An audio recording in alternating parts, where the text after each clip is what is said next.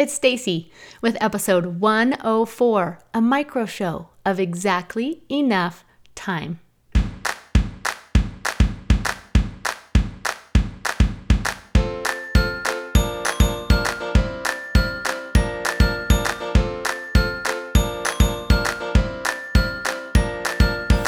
This podcast is about being present. It is also about living with happy optimism and other things like curiosity, awareness, and connection. I am a life enthusiast, a storyteller, and a believer. I love to talk about people, places, and all kinds of things. Listen up. I think you'll find inspiration for living your life and telling your story because you have exactly enough time.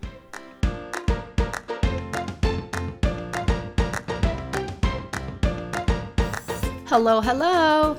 You got 15 minutes? Great, because I have got some thoughts for you. Raise your hand if you are a Seth Godin fan. Me, me, me, me, pick me. I am a huge Seth Godin fan. You guys, Seth Godin, author of like 19 books, best selling books, blogger. Seth has been blogging daily for more than a decade. What? Yes. Seth is like the most curious person that I believe lives on planet Earth. He is a marketing guru and he lands in my inbox every single morning. Today, I am going to share with you a recent blog post that I can't stop thinking about. And when that happens, I think, okay, maybe this is something I could or should share with my podcast listeners. So, first of all, thank you for being a podcast listener. I really, truly appreciate you. I love the chance to be in your ears, even for a short micro show. Okay, are you ready? Here's the blog post. It is titled The Imprecision of Am. I am 41 years old is a very different statement than I am a vegan. In the first case, there's not a lot you can do about your am. It is an accurate description of a state of affairs over which you have no control. In the second, it simply describes a choice. Anyone who wants to eat a certain way instantly becomes a vegan for as long as they make that choice. The am that we think of as permanent identity might actually be a choice, repeated again and again. Isn't that good? Okay, so my initial takeaway is that there are two kinds of am statements, specifically, I am statements. The first are I am statements that are true state of being statements. These reflect details about us that are unalterable, as Seth says, over which we have no control. And this is where it gets interesting. there are I am statements that are the result of repeated choices. And I would add thoughts or practices. Okay, here are some of my state of being statements. I am 55. I am 5 feet 8 inches tall. I am of Danish, English, and Irish descent. Ready for the next one? It's newish. it happens to be one of my all time favorites. I am a grandma. Okay, here are some common, very common state of thoughts statements. I am lazy. I am busy. I am not tech savvy. I am not creative.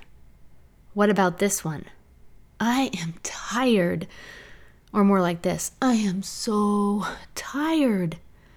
And what might be true is that perhaps you got less sleep than you ideally like to get. Or perhaps you have expended a lot of energy over a short amount of time and you need a pause. But why do we so quickly go to, I am so tired? Why? Try this on instead. I am really good at being tired. At this point in my life, it's something that I am familiar with. And honestly, it's kind of not a big deal. I can be tired for a day or two. Interesting, right? You know, here's one that I hear so frequently, especially now as I am teaching a long online course, Photo Freedom, that requires a lot of students. I hear this I am behind. Okay, what does that even mean? It's not a state of being because it's not something that we can define for even one person, let alone, you know, hundreds of people. And I think perhaps even more importantly, when you say something like, I am behind, how is that a useful thought? What if the thing that you're engaging with, what if that thing requires effort of you that the vast majority of other people are not willing to make or invest? Wouldn't that mean that you are actually ahead? Isn't it in this case and many others like it just a matter of perspective? Okay, what about this one? I am a college graduate. this is where I just had so much fun thinking about this because I have children that could say, I am a college student. And so, if a college student decides, makes the choice every day to continue to be a college student and to continue to do the work required of them, then eventually they will reach a predetermined amount of work and earn themselves the status of becoming a college graduate. So, some of our AM statements reflect choices we've made in the past that we get to just keep with us as we move forward. Here's another one I am married. I am married because I made the choice, in my case 30 years ago, to get married. I am married today because pretty much every day I have to make the choice to stay married. Here's one I am a resident of Washington State. I can change that am statement if I want to. I can choose to move out of the boundaries that are defined by the United States of America as the state of Washington. Okay, here's my favorite of all. You ready? I am human. Sometimes we hear this I am only human. I think this is such an interesting declaration because sadly we tend to use it as an excuse, right, for not finishing or not following through. As in, that's just the way I am. Okay, so we all know that change is not easy. We also know that it's possible. People do it every day. We know that change is rewarding and that it's worth it. So, why don't we, from time to time, when we've been successful, with a little more enthusiasm, after we've accomplished something difficult or amazing, why don't we say, I am human? because of all the am statements, I am human is both state of being and state of thoughts, choices, and practices. What kind of human do you want to be? Because we have been endowed with so much potential. Here's a cool quote from Rainier van Eyck.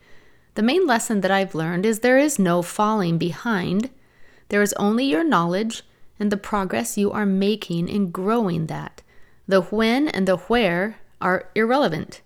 Perhaps our days would be better if we banned phrases such as I am late and I am falling behind. Instead of I am late, we say I am here now. And instead of I am falling behind, we say, I am doing my work now. so good. You may or may not know that I have a strong Christian faith, and I try to keep commandments that I believe will help me become a better human, become more like Jesus. Since Easter is approaching, I had this thought. I was reading my scriptures one morning and I realized that the Savior, Jesus, says, I am a lot. I am the bread of life. I am the light of the world. I am the way, the truth, and the life. I am the true vine. I am the good shepherd. So here's my, for now, conclusion. I love the way the Savior uses I am statements to declare characteristics or virtues, if you will, roles that he plays that reflect his ability to lift us and help us. So here's your challenge this week listen to yourself, listen to how often you say, I am. And pay attention. Is it an I am state of being that you have no control over statement, or is it an I am stuck in a thought loop statement that isn't serving you well?